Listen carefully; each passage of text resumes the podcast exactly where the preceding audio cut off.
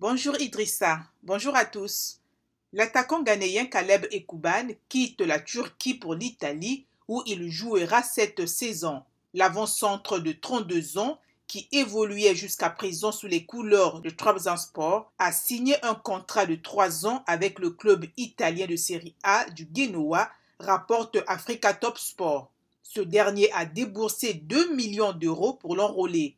Caleb Ekouban a été l'auteur de 10 buts en 32 matchs la saison dernière avec Trabzonspor. Le milieu de terrain marocain Soufiane Raimi va quitter bientôt le Raja Casablanca pour les Émirats arabes unis où il rejoindra Al Ain suite à un contrat qui aurait coûté 3 millions de dollars. Je remercie Dieu pour toutes les réalisations que j'ai eues avec Raja et je remercie les fans de m'avoir toujours soutenu. Maintenant, il est temps pour moi de partir, a déclaré le joueur de 25 ans à la chaîne de télévision marocaine Ariadja TV. Aux Émirats, Soufiane Raimi retrouvera son ancien coéquipier, le Congolais Ben Malango, qui lui a signé pour Al-Sharjah. L'Égyptien Ahmed Fetou a été suspendu par son club Zamalek pour être parti du camp d'entraînement sans autorisation. Selon Spot News Africa, l'arrière-gauche va donc manquer la rencontre de la 29e journée de ce mardi 10 août de la Première Ligue égyptienne contre Itihad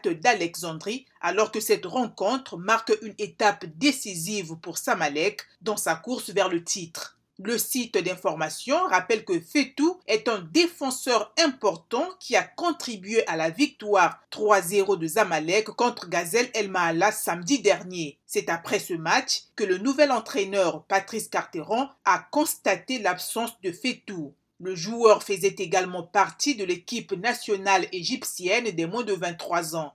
Pour terminer cette page sportive, le sélectionneur de l'équipe d'Afrique du Sud de rugby, Jacques Ninaber, a dévoilé une liste de 42 joueurs qui prendront part au championnat de rugby. Après avoir fait une impasse d'une année sur cette compétition en 2020 à cause des restrictions de leur gouvernement liées au Covid-19, les Springboks marquent leur retour par une rencontre contre l'Argentine samedi 14 ainsi que le 21 août que l'entraîneur Ninaber qualifie de test. Nous faisons tout pour bien lancer cette campagne, a-t-il assuré à Spot News Africa. Parmi les 42 joueurs convoqués, 23 ont disputé les trois derniers matchs de l'Afrique du Sud.